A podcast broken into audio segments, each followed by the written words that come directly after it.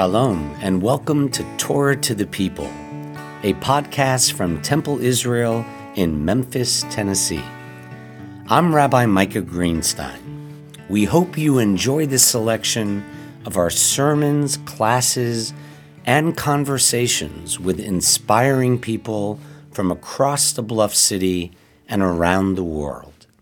Shalom, welcome to Torah to the People. I am Rabbi Jeff Dreifus, and it is my honor to be joined today by Jimmy Jalenak. Um, Jimmy is of counsel at Harris Shelton, um, and he specialized throughout his career in real estate and business transactions. Jimmy is a past president both of the junior congregation here at Temple and uh, Temple Israel as a whole. Uh, he is a husband to Natalie and father to Molly Wexler and Katie Levitt. Um, we are so honored, Jimmy, that you're here with us today. Welcome to Torah to the People. Well, thank you. I'm honored to be here. Well, you have uh, a relationship with this place, with Temple Israel, that has spanned uh, many decades and generations. And I'd love to just, as we begin our podcast, to talk about that, about your relationship with this place. Um, your parents moved here from New Orleans when you were uh, at a pr- fairly young age. Five. Five. So I don't even know if you remember the Big Easy uh, as a kid or much of it. I really don't. So most of your life was spent here. I'd love for you to talk about what it was like um, for you moving to Memphis, and then um, I know you had an interesting experience with your bar mitzvah as, a, as an early Jewish memory. So I'd love to hear about both of those. Well, I mean, I, I went to uh, the Temple Israel religious school, you know, from kindergarten forward. I'm sure it never occurred to my parents in their wildest dreams not to be active, loyal members of the temple. They were loyal, active members of Sinai congregation in New Orleans.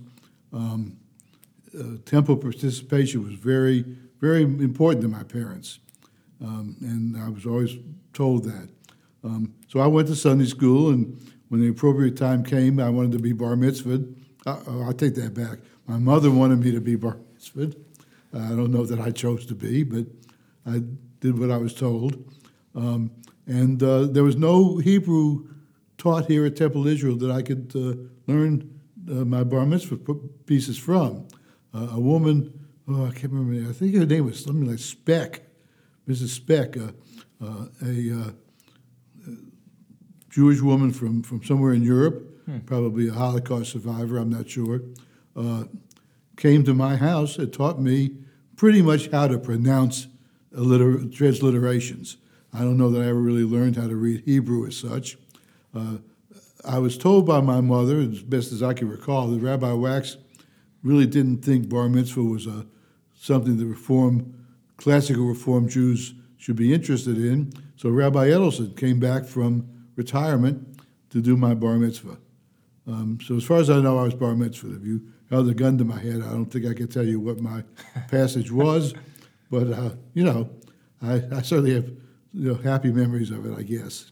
Well, that's wonderful. That's wonderful. And and today I'd love to talk about. Um, I meant to say this as we began, but I'd love to talk about that Jewish journey that began um, here at Temple uh, from your bar mitzvah all the way to very special relationships with uh, Rabbi Wax and Rabbi Danziger, um, into stretching into this present day, and um, how that Jewish journey and Jewish identity and sense of Jewish values that you developed led you um, on this really fascinating and inspiring life uh, that you've led. Well, I mean, I continued going to the Temple Religious School. Um, I remember uh, uh, learning one Hebrew prayer, the Adoration. Um, my family were always amazed, and I recite that one prayer every time I come to services because I still remember it. Um, and uh, and uh, from Ruth Rosenthal was my really? teacher that, that taught me that. I remember her. Um, and, and, and I always felt very close to temples. I was very active in, in what we call the junior congregation. I went to uh, uh, NFTY, National Federation of Temple Youth Leadership Institute at Oconomowoc, Wisconsin, for a couple of weeks in my uh, the summer between my junior and senior years. And I just, sorry to interrupt, but just for those of you um, who are familiar with the reform camps today, that's uh, Camp Osrui. Um, the Olin Sang Ruby Union Institute is now um, is in Oconomowoc, where you're talking about. Oh, okay. I don't think I knew that. Yeah. But I think that was the only camp at the time that I w- was there. Um, and, and, and the camp was, uh, had on its staff some uh, incredible people. Um, Al Vorspan, I got to know pretty well. In fact, I've been in touch with his son and daughter in law who live in Austin since uh, in, in more recent days, weeks, years. Wow. And, and uh, Alex Schindler, who was president of the uh, Union of American Hebrew Congregations, whatever it's called now, the, Right. Now the URJ. the URJ And, Union. and Al Vorspan, who you mentioned a minute ago, was the founder of the Religious Action Center, the RAC, um, and now which is the reform movement's kind of lobbying arm for social justice.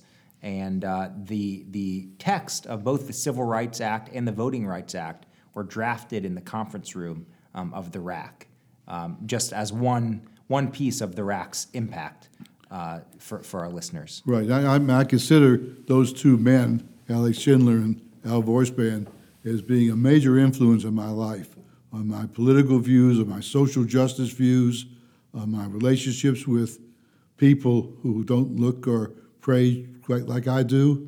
Um, I think they encouraged me to, to do all of that.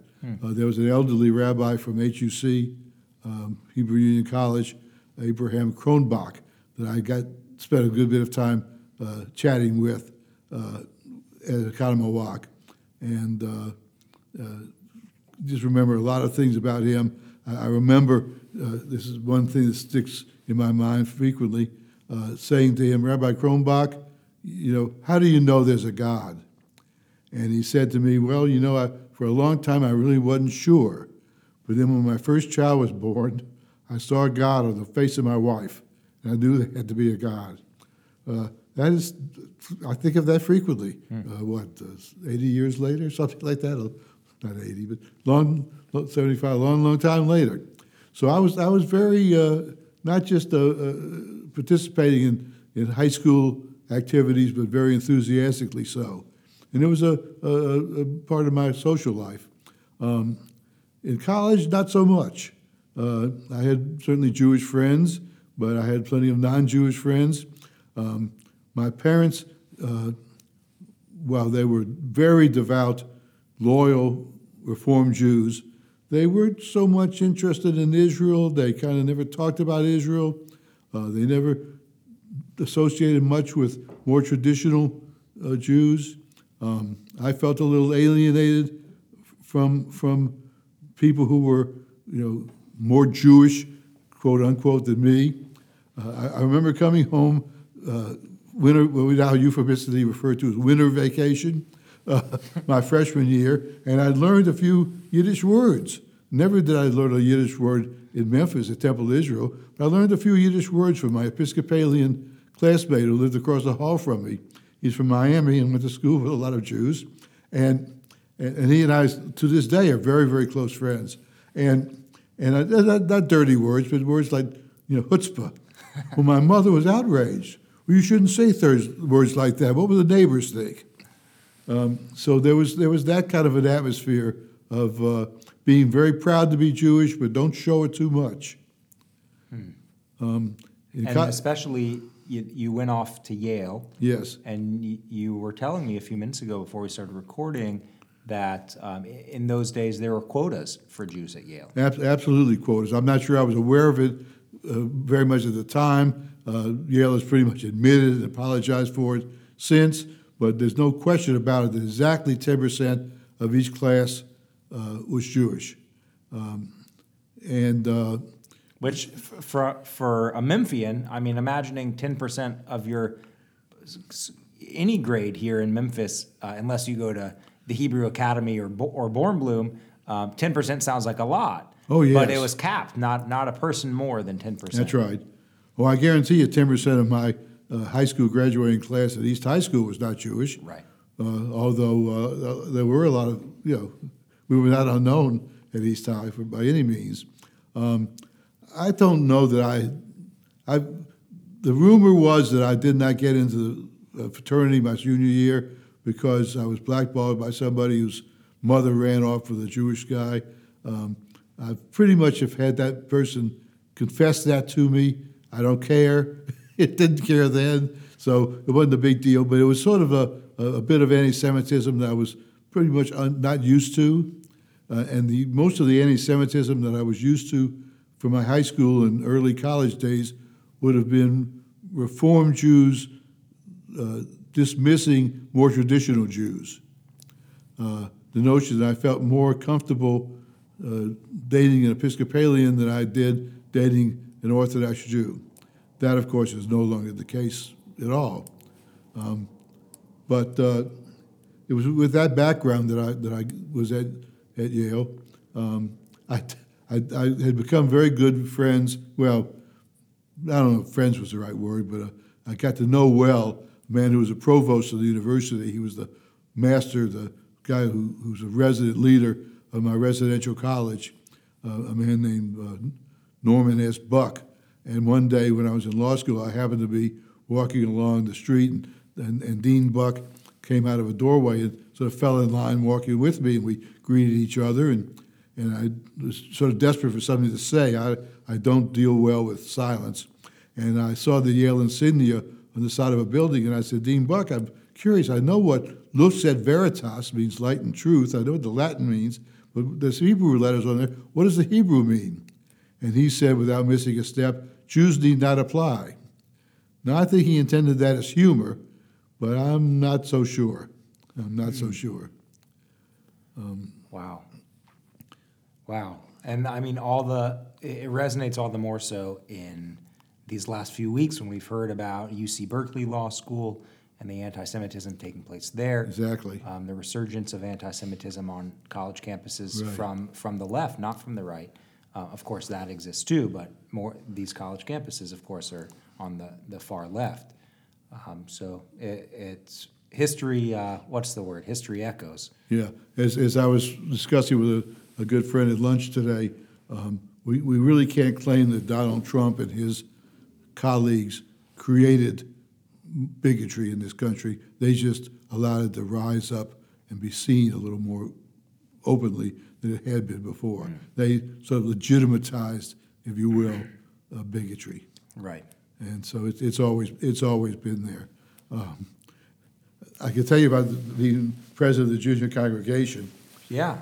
I, I, I wrote home a letter my free, my freshman year uh, to my parents about what a great football game uh, I went to on Friday on a Saturday the previous uh, Saturday, and I received back a week or so later uh, we, we didn't make phone calls in those days. I received back a scathing letter from my mother. How could you, the president of the junior congregation, go to a football game on Yom Kippur? I, of course, was not aware of the fact that it was Yom Kippur. Well, that was a mistake I made. I admit that I should not have done that, I suppose. But, but the biggest mistake I made was showing that letter to my friend from Miami, Guy Bailey, who has to this day not let me forget it whenever I do something that he thinks is wrong, if I order the, the, the uh, Brussels sprouts instead of the string beans, he'll say, How could you, the president of the junior congregation, order the Brussels sprouts?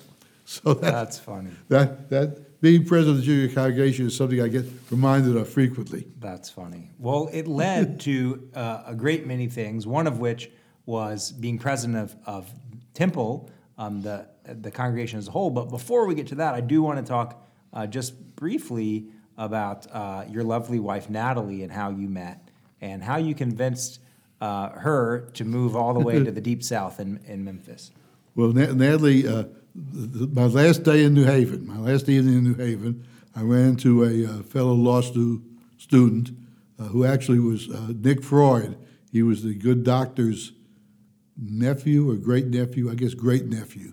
Sigmund Freud's great nephew. Sigmund nephew. Freud's wow. great nephews who fixed us up. So you know it's got to be right. And and who, who told me that he had met this nice girl uh, the summer before in New York and gave me her name and number. And so I called her, and I chatted for a minute and uh, asked her out for Saturday night. And she said, "Oh, I'm sorry, I can't. I'm busy Saturday night." And I, knowing my personality, that would have interpreted that as a total rejection and would never have called again. But Natalie said, "How about Sunday night?" And I said, oh, "Okay, great." And uh, that was it. I was a, I was a dashing young bachelor in New York for about two weeks uh, when I met Natalie, and we got married six months later. Which, uh, if one of my daughters had married some guy she met six, only six months before, I probably would have chained her to her bed. But uh, it's, it's it's been wonderful. Wow. Uh, her, uh, I said to her, you know, you're, you're, you're likely to end up in Memphis, Tennessee. How do you feel about living the rest of your life in Memphis, Tennessee? And she said, well, if you take me on a vacation to Europe first, I'll do it. So that was our marriage contract. There you go. And the rest is history. The rest is history. So once you move back to Memphis, and I would like us to spend a little time on, on Rabbi Wax, um, because uh, this is a shameless plug, but we have this wonderful exhibit the Temple Israel Museum is putting on um, about Rabbi Wax, who served this congregation for many decades and um, was a key uh, leader in the civil rights movement here in Memphis and around the country. Once you moved home to Memphis, uh, can you talk a little bit about your relationship with Rabbi Wax you developed here, and then uh, years later you'd go on to be the president of this congregation? Uh, we'll get to that in a, in, in a couple of minutes, but can you talk about what your impression of as an adult? You knew Rabbi Wax as, as a child, but as an adult, seeing him lead this congregation, uh, what kind of impact did he make on you?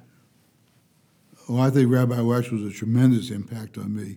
Um, first of all, Rabbi Wax, while he was passionately classical Reform Jewish, although he mellowed as time went by in terms of the relationship with Israel, the relationship with uh, more traditional Jews, uh, he, he was very much a devotee of the social action aspects of Judaism. And I think that had a tremendous impact on me. I think he, he was, I give him a great deal of the responsibility for my social and political views. Um, when I was in college and law school, I think I pretty much every vacation would try to come by and visit with Rabbi Wax. Uh, we would have lunch. Um, I don't think it would be fair for me to tell you what and where we ate it, but uh, but I always enjoyed talking to him, either about my own personal problems or what's going on in society, what's going on in the Jewish world. Um, uh, I felt very, very close to him, and and uh, was exceedingly proud of him in the whole Henry Loeb uh, sanitation workers strike and his leadership. I know it was not easy for him. He is he is not Superman. He was an ordinary human being, just like you and me, and and, and he, he, rose above whatever uh, hesitation he may have just because of being human to do what he thought was right, and it was right. And I was exceedingly proud of him.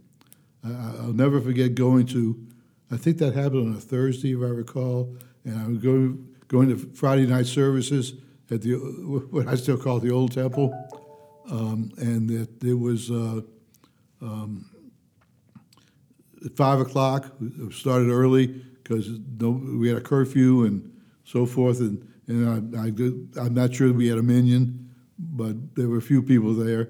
And, and he, he gave a wonderful sermon about uh, doing the right thing and, and, and, and social justice. And it was a very important moment in my life. Wow.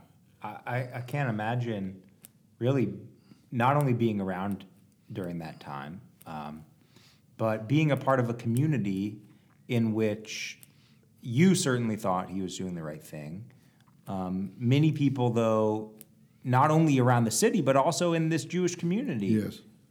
did wish that he hadn't done that. That's right. I think I think we had people in our congregation who felt threatened by it, who felt embarrassed. You know, nobody's going to come by my store because the rabbi has, has done this, that that sort of thing. Um, I think we also had people in our congregation who turned out to be uh, tremendous leaders, um, and I think all that comes out in the in the exhibit. If you, I'll continue with that plug. Uh, it's a wonderful exhibit. It was produced in house, and it really a wonderful exhibit. Uh, it, it, does not show, and maybe it didn't have to.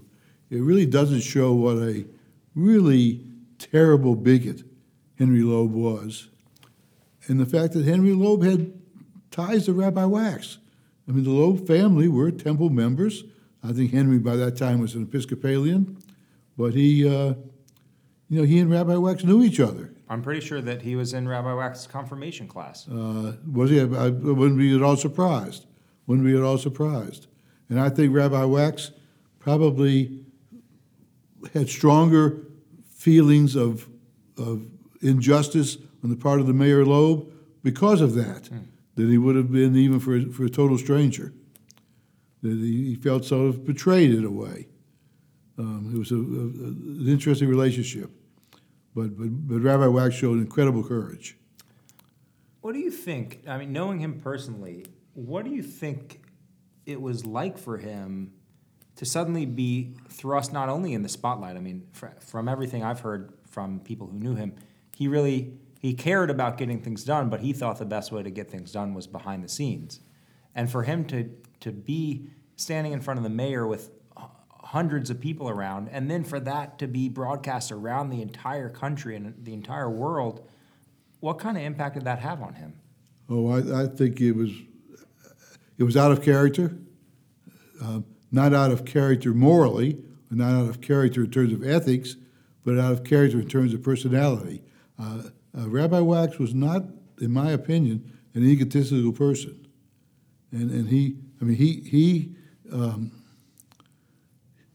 he, he cautioned me. He, I, I, I remember uh, telling him about uh, uh, what we called in, in 1961 a girl that, that I was dating, and, and, and she didn't quite meet his criteria, and he very nicely let me know and suggested ways that I deal with it, hmm. and and and, uh, and very kindly though, very kindly, and and you know like like my uncle, and uh, that's the kind of man I thought he was. I mean, I, I thought he was a, a, personal leader, so to speak. Um, and, and, and one of the things that, that, that keeps me at Temple Israel, other than just habit to some extent, uh, is, the, is, the, is the wonderful relationship I've had with, with the rabbis here. And, and that's a unique thing in this country, I think. It is. In rabbinical school, you know, sometimes uh, they, they teach you about your I'm not going to say persona, that's not the right word, but but the amount of yourself that you share with your congregants.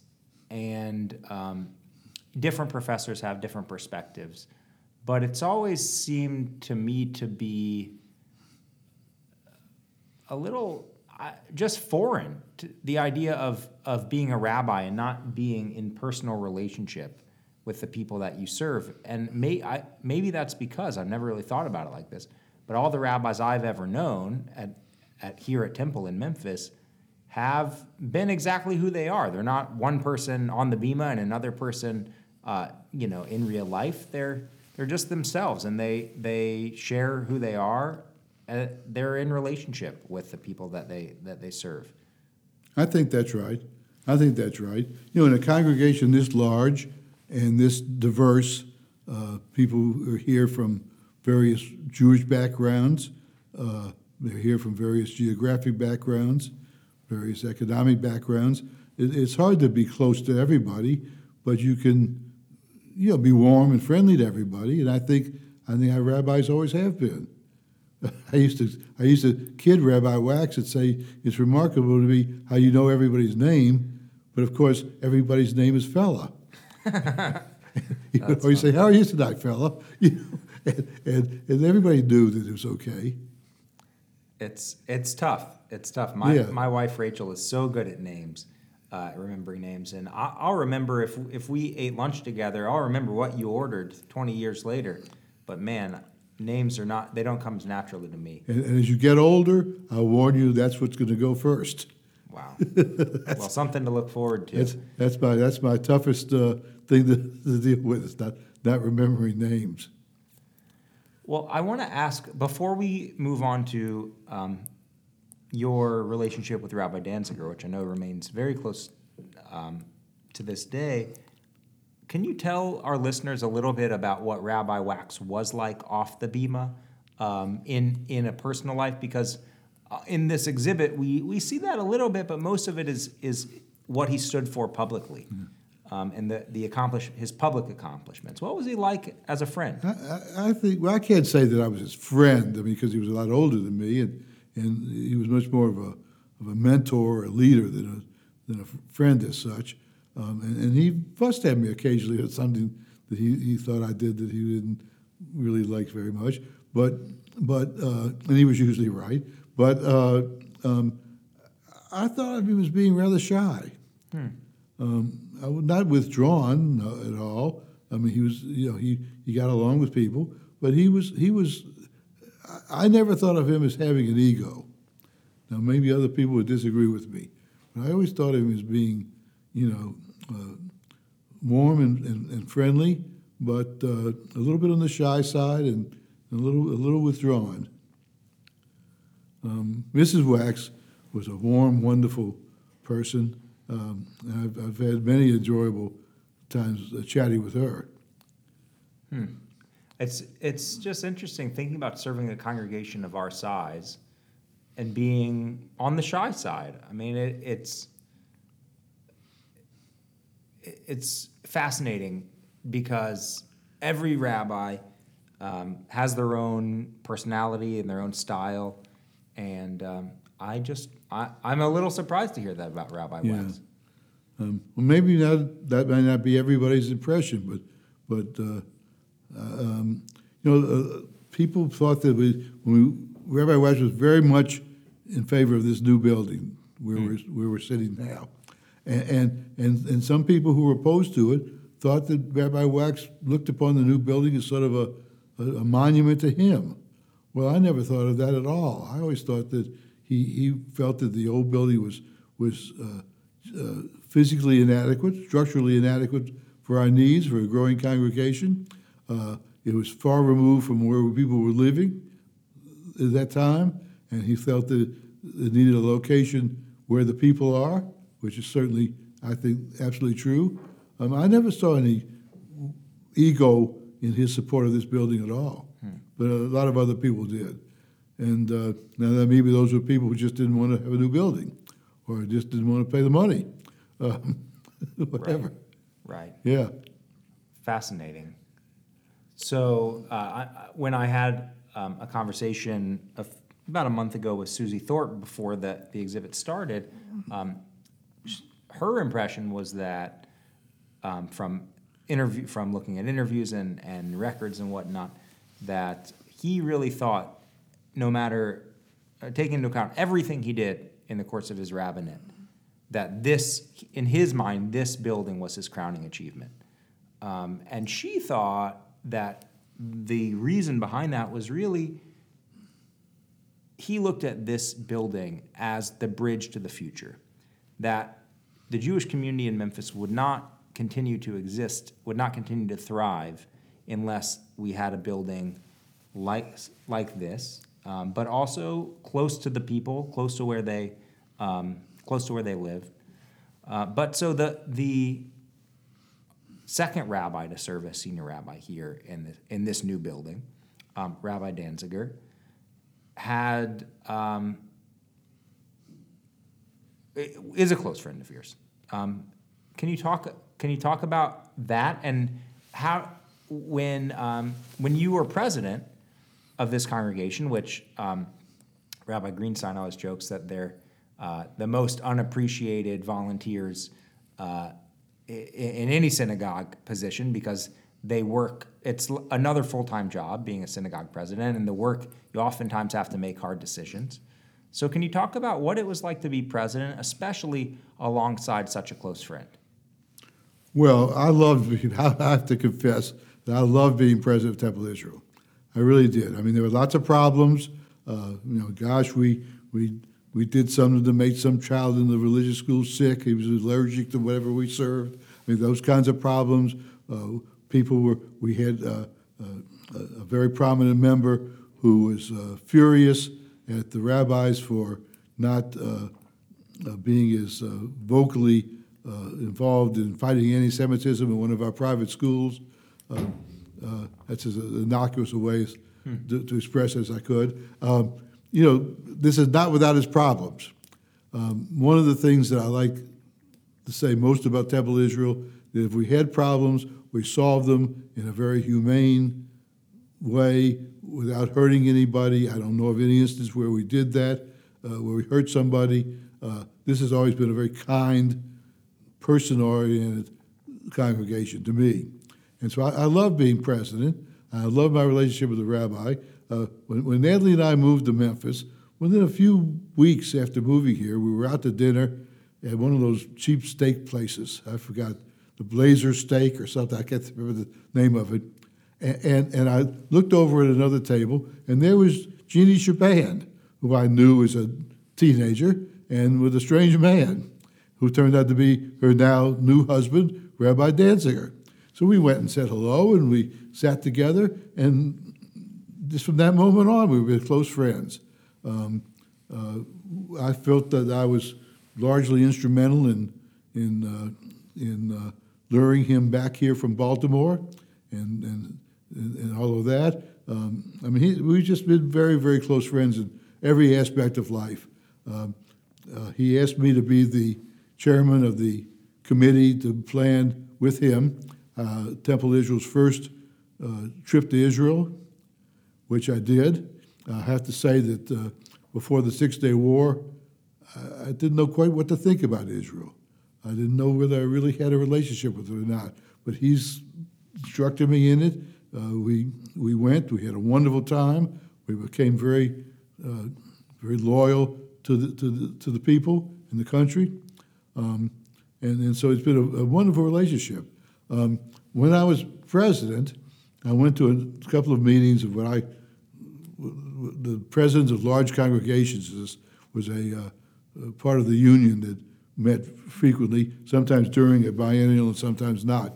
And so uh, Danny Syme, who was then the vice president of the union, uh, asked me to lead a workshop at the presidents of large congregations. I sometimes I refer to it as the, the fat congregation presidents, but the presidents of large congregations meeting. And we, and we had about 100 people in, uh, in that workshop, and the workshop was on the subject of president rabbi relations. And I, I, I have notes that I should get to the archives maybe. Yeah, you But- should. Well, I have to find them first. But at any rate, um, at one point I said to these, these people, uh, I said, look, we don't really know each other. We're, we're all going to, not going to see each other again anytime soon, so we can all be honest. Let me ask a question. How many of you trust your rabbi? Of the hundred and so people there, maybe three raise their hand. A- And, and it revealed to me, and that's what we had a, a, long discussion of, how can you have a trusting relationship with the rabbi? The- the- we always had that here at Temple Israel. I mean, uh, including Rabbi Wax. Everything. I don't know anybody that didn't trust Rabbi Wax and honor Rabbi Wax, and certainly that was true of Rabbi Danziger and Rabbi Greenstein. Um, and uh, I wish the country could could learn to adopt those attitudes of being able to trust and get along with people whose views may be the same as yours and may be different. Um, wouldn't that would be a much better place off than we than we are today? But but that experience sort of taught me what how really fortunate I was to to to, to do that. Uh, another such meeting I went to, I didn't ask any questions specifically, but I got the impression that that that, that the president of the congregation, I think in San Antonio, and I were the only ones who said, you know, we really like this job. We really enjoy being the president of the, congregation. So it's a shame that that's not true everywhere. Maybe it is more today, but it wasn't then. This was now 1990, 1992. It is a shame. It's a, because it's such a noble task for a year or two or three, how, however long uh, in any congregation you serve as president, and um, you are it, it's an honor, it's a responsibility, and a sacred one. And it, it is sad to me that um, people didn't like it, and the even more so that the rabbis didn't earn their trust. I, I think I think many of my colleagues, predecessors and successors, as president of Temple Israel, felt the same way. I mean, I know Leo Bierman told me he says, "Look, if they want to let me president for life, I'm here. I'm ready." Um, I think he really meant that. Wow, it just speaks to how blessed we are, both with with rabbis and with lay people who are so committed to this place. So, but speaking of rabbis, under your presidency, um, you were responsible. Um, at least you were president when we hired Rabbi Greenstein um, as a young rabbi. Actually, I may have been president elect. Okay. But I think it was president when he got sworn in, or whatever whatever they call it. And but you were involved in the search or in, Oh, in yes. meeting him when he was Oh, very was much here so. Very much so. with him and Cheryl. So can you share uh, your your impressions of um, 31 year, years ago, Rabbi Micah Greenstein? It's, it's, it's a very interesting thing. Rabbi Danziger decided to bring in three candidates. Usually he selected his, his uh, associate, assist, assistant on his own, and everybody said, fine, you did a good job, we love him or her. Uh, we, we had, we had uh, female rabbis, too, under Rabbi Danziger, which we didn't have before, of course. Um, one of my favorite stories, I've got to tell this story. My, Sure, my, my mother always made chopped liver. So my mother was not the world's best cook, but she did have the world's best chopped liver. And she always made a dish of chopped liver for the rabbi and cantor at Rosh Hashanah. And so I said to her at the appropriate year, I forget what year this was, I said, Rab, I said, Mom, you know, Rabbi Abramson is here now. Uh, are you going to make chopped liver again this year? She said, Of course. I said, Well, don't forget to make some for Rabbi Abramson. And there was this sort of pregnant pause. And my mother said, She can make her own chopped liver. I thought, there's a symbol of where we're going with this, this progress. But uh, at any rate, uh, yes, I, I, uh, we interviewed all three of those candidates. Um, the board did. They all came and met with the board. Uh, uh, Micah was frankly sort of a what's what do you call it? Horse racing. The guy who comes from behind. The one of them had been an intern here. I've forgotten his name now. Barry Barry. Uh, Rabbi Block? Block, Barry was an Block, thank you, thank I you. I know they're in the same class. He's now the senior rabbi in Little Rock. In Little Rock, correct. Barry Block had been the Softy uh, advisor and was well known to our congregation. In fact, Rabbi, uh, Rabbi Block was advisor at Softy the year that my daughter Katie was president. So I knew Barry quite well. And uh, Micah was just sort of came along, and he, he snowed us all and, and was the overwhelming first choice and uh, still is. Wow. I, I take some credit. I don't know if Mike agrees with me or not, but I take some credit as first. Uh, I don't know if I was the first to introduce the subject, but I certainly pushed the subject of Micah being Harry's successor, of his not following the path that most rabbis do, is come to a congregation like this for three, four, five, six years, and then go on to a smaller congregation and maybe some other bigger congregation that, as Harry did, that, that he that he should just stay and, and be Harry's successor. And I was always in favor of that, and still am. What was your, um, do you remember like the first time you met him and just how he uh, made you feel in that moment? Or just ever since then has Well, been uh, well, I, don't, I mean, he he he is really not an off-putting person. A lot of rabbis, with all due respect, uh, a lot of rabbis kind of have a off-putting, you know, self sense of self-importance. Uh, he doesn't. He, he really makes you feel like like like you, you want to be his friend. It's true. And and and his first year here, um, uh, he and I got into some. Uh, we were on the same side. I don't want to say we were fighting with each other, but but but some of those issues about anti-Semitism in public school, uh, private schools rather, um, that he got involved in, and uh, you know, I needed to battle a little bit with some of my congregants, um, and uh, uh, without naming any names, and uh, he he acted. I mean, he very responsibly and very very uh, maturely in all of that. Um, I don't know if that answers your question. Yeah, or not, no, I- it, it's just it, it's amazing that it's been thirty, almost thirty-one years. I know. See, I, I still call him the young rabbi. I guess you'll have to be that now. But uh, Yeah, I always joke that um, if I if I shave, you know, I have a, there's a podcast, so if, if we've never met in person and you're listening, I have a, a little beard, and I I always joke that if I I, I have it because if I uh, shave, then everyone will think that I'm not the rabbi, but it's my bar mitzvah when I'm up on the bima. So I remember that, that when, when Cantor Kaplan started, he had a beard. Maybe he always had a beard. I can't remember. But he had a beard when, when, when, when Cantor Kaplan started. And I, and I asked my mother, well, what do you think of Cantor Kaplan? And she said, I love to close my eyes and listen to him sing. she didn't like the beard. she didn't like the beard. That's funny. Well, Cantor Kaplan, if you're listening, I always liked your beard. So. I, I grew I grew a beard on a long trip that Nellie and I took. My mother met us at the plane. When I got off the plane, she looked at me and she said, "You know, you read about things like this in the paper. But I never thought it happened to my own child." That's funny. That's funny. Well, um, I want to talk. We've been talking a lot about you and your relationship to Temple, but I want to shift the conversation to beyond Temple. Um, the the values that you learned at this place um, from Rabbi Vorspan um, at Oconomowoc, and um, that Rabbi Wax and Rabbi Danziger and, and Rabbi Greenstein embodied um, inspired you to not just be a successful attorney, um, though you were, but uh, and and are, but um, really inspired you to want to make this city and this world a better place. Um, you were always a big advocate for public education. You were involved in the Urban League for many years, the the zoo here in Memphis uh, for for many years, and to this day.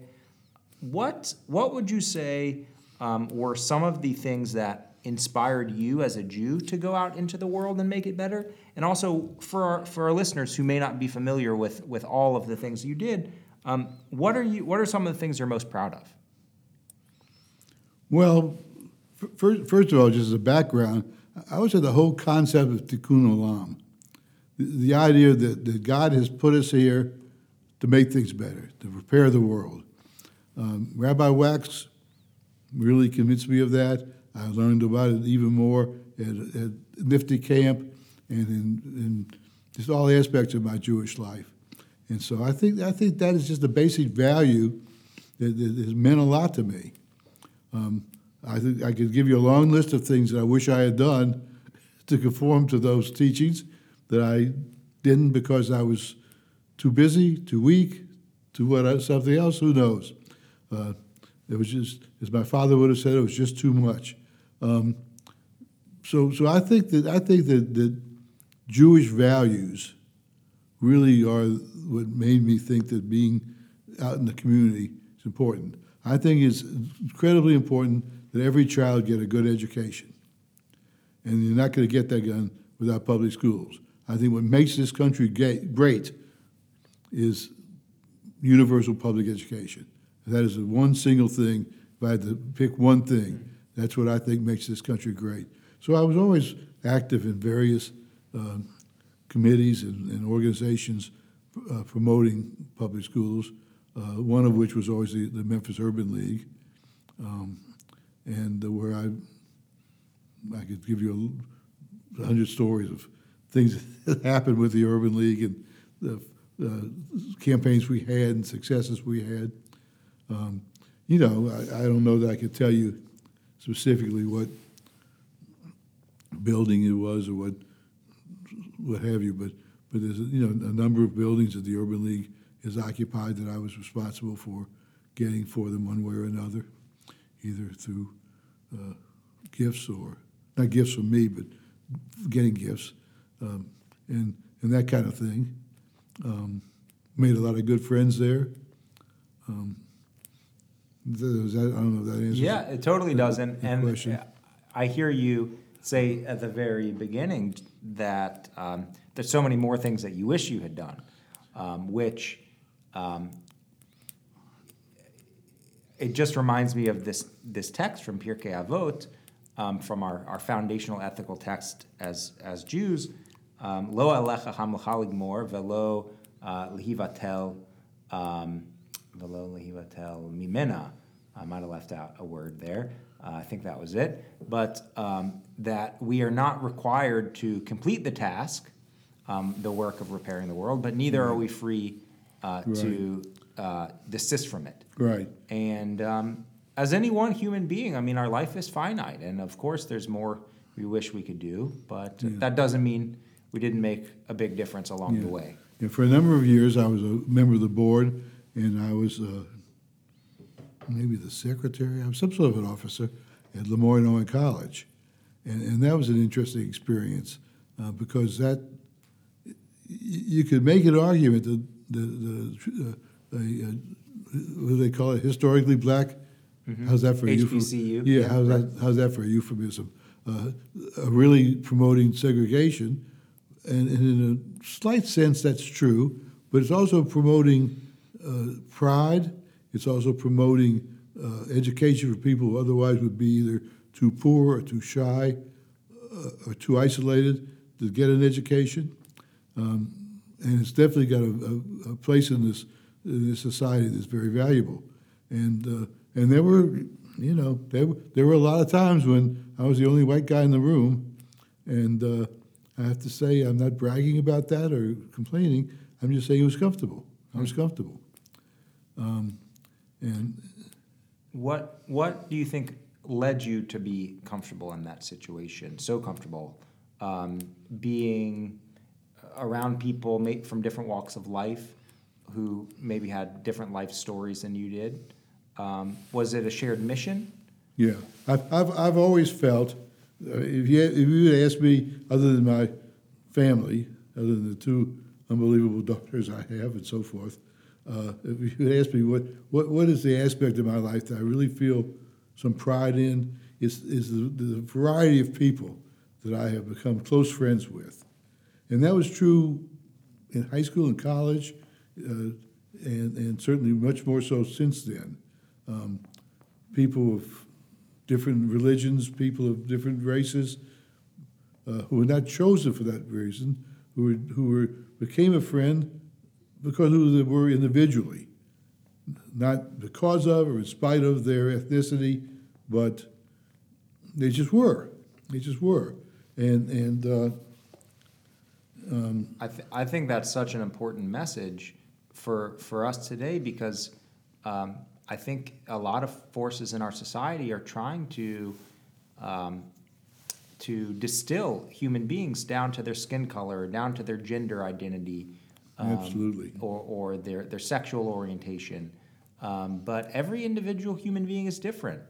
And um, seeing the individual humanity in, in someone else um, is, is just what friendship and relationship is all about. Absolutely. And the wonderful story, what a wonderful story there was in the New York Times. You, I'm sure you saw it about uh, Aaron, is his name? Canales? Can- Canales. Yeah, and Brittany? Yeah. I mean, gosh, I was choked up. Um, Our executive director, Stacy Canales, um, for those of you who missed this, this article, um, he- her son Aaron got married a, about a month ago. And um, he and his wife, Brittany, their, their marriage was written up in the New York Times. right. They were high school sweethearts um, uh, that broke up and came back together. It was really a wonderful story. Really was. Yeah. We're- and we're so happy for y'all. Mazel tov. Yes, it's, I've, and, and, and uh, you know, there'll, there'll be people in this congregation who might not be thrilled with that as we and I are, and, and hopefully they'll, they'll learn. And I've seen this, it's interesting, when, when, when, when the reform movement said they were going to do same-sex marriages, there was some debate at Temple Israel, or maybe even we had a meeting of whether or not we should do them here. And we had some members who spoke out against it, who I think have now come around. Some people I can think of who now said, "You know what? I was wrong about that. That was that was that was bigoted. I shouldn't have said that. I hmm. shouldn't have believed that." And, and I think that's a great accomplishment for, for Judaism, for our congregation. That I, I think this congregation should, should always be in the forefront of doing what's human. And, and, and I think we usually are.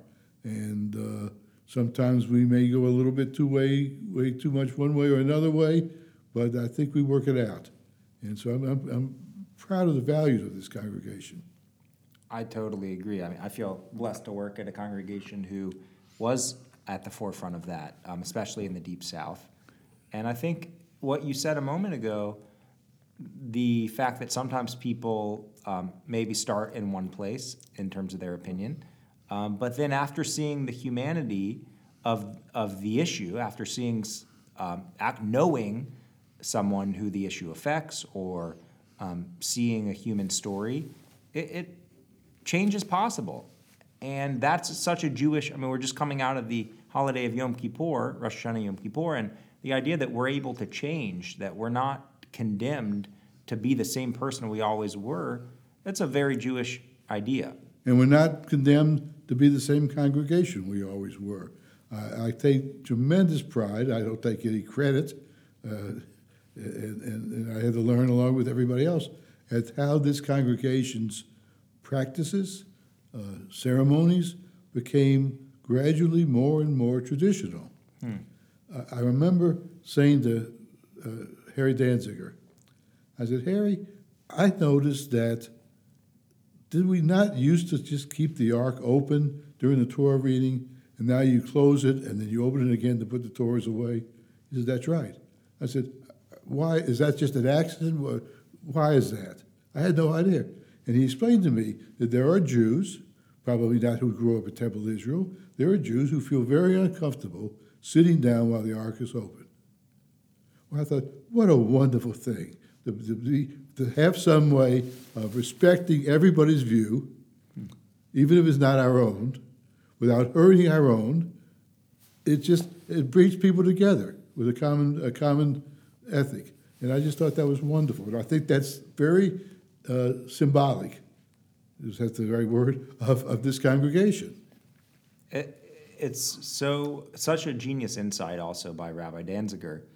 Um, he when he was on this podcast, he said that you know he instituted a lot of changes, made helped make the congregation embrace a lot of Jewish traditions that we had um, we had uh, drifted away from, and he said um, he always wanted to make sure that if, if he was nudging us in the direction of something more traditional, that if you didn't like it, it was just a matter of taste. It wasn't a matter of right or wrong. That's right. And it's, I just think that's a deep insight into um, being non judgmental, into the fact that just because you have a different point of view doesn't make you a bad person, doesn't make you wrong. And look at where that, look at where that technique or that strategy got us. I mean, mm-hmm. now the almost the entire service is Hebrew, um, which some people like, and some people maybe pref- wish that there was much more English. Um, we wear talitot, we wear kippot. Um, we, it, it's very different than the congregation was 50 years ago. And, and, and, and as those changes were made, people learned. It was, it was not forced on anybody. It was a, it was a learning, a bringing together event, not a forced event. Um, and uh, I'm all for it. Hmm. Well, I, I would love. I wish we had all day to to have this conversation, but I want to be respectful of your time, and so I want to just ask you one last question, getting away a little bit from from Temple for a second, but it it definitely um, is inspired by the same values Temple um, instilled in you. But I wanted to ask you about your role in the campaign of Fred Davis. Um, and for if, if, you could give our readers uh, a little background about, about what was at stake in this campaign um, as, as Fred Davis ran for, for city council here in Memphis, um, and then how you got to be involved as um, a leader in this campaign and, and just what that was like for you. I, am very bad at remembering dates, but I think it was around 1968 or so when Memphis adopted a new form of government, the city council, mayor, strong mayor form of government. And, and there was, there were a number of council positions available uh, to be elected for the very first time. I think eight or nine were districts, geographic districts. The city was split up into those districts. And then there were some others, four, five, three or four, uh, the city at large. At that time, uh, Memphis was majority white, and the electorate was absolutely majority white. So prior to that time, there had been no black folks involved in city government to speak of. So the aim of the drafters of this new charter, city charter, was to have um, at least three black councilmen. So there were three of those districts that were majority black. So they were almost certain to elect a, a black person as their council person, councilman or woman. We lived in, we had just moved recently into District 4, which was just west of Highland, uh, basically Orange Mound, uh, and it was 60% white and 40% black, more or less. And my next door neighbor and lifetime good friend, George Lapidus, and I were looking at a list of some 16 character, uh, characters, 16 uh, candidates who were running for the District 4 uh, council person uh, seat. And, and to us, the outstanding one who should have been elected was a black man named Fred Davis, whom neither George nor I had ever met in any way. And we just said, look, we were young, we were just starting our careers, we got to go vote for this guy, we got to go work for this guy. So we went to his house and knocked on the door. Uh, and there are podcasts like this of Fred telling this story, who does it much better than I do. But we knocked on his door and introduced ourselves and said, we, we live in District 4. We would like to be part of your campaign. And we talked for a while and we said, okay, we're going to do it. And so for a couple of months,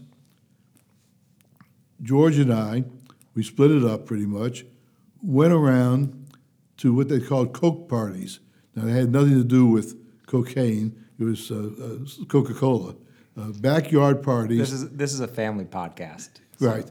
The backyard, backyard parties uh, where non alcoholic drinks were served, and candidates were invited to come and speak. And Fred could not go to all of those, of course, so George and I went. And I remember saying to Fred, Fred, I'm happy to do this.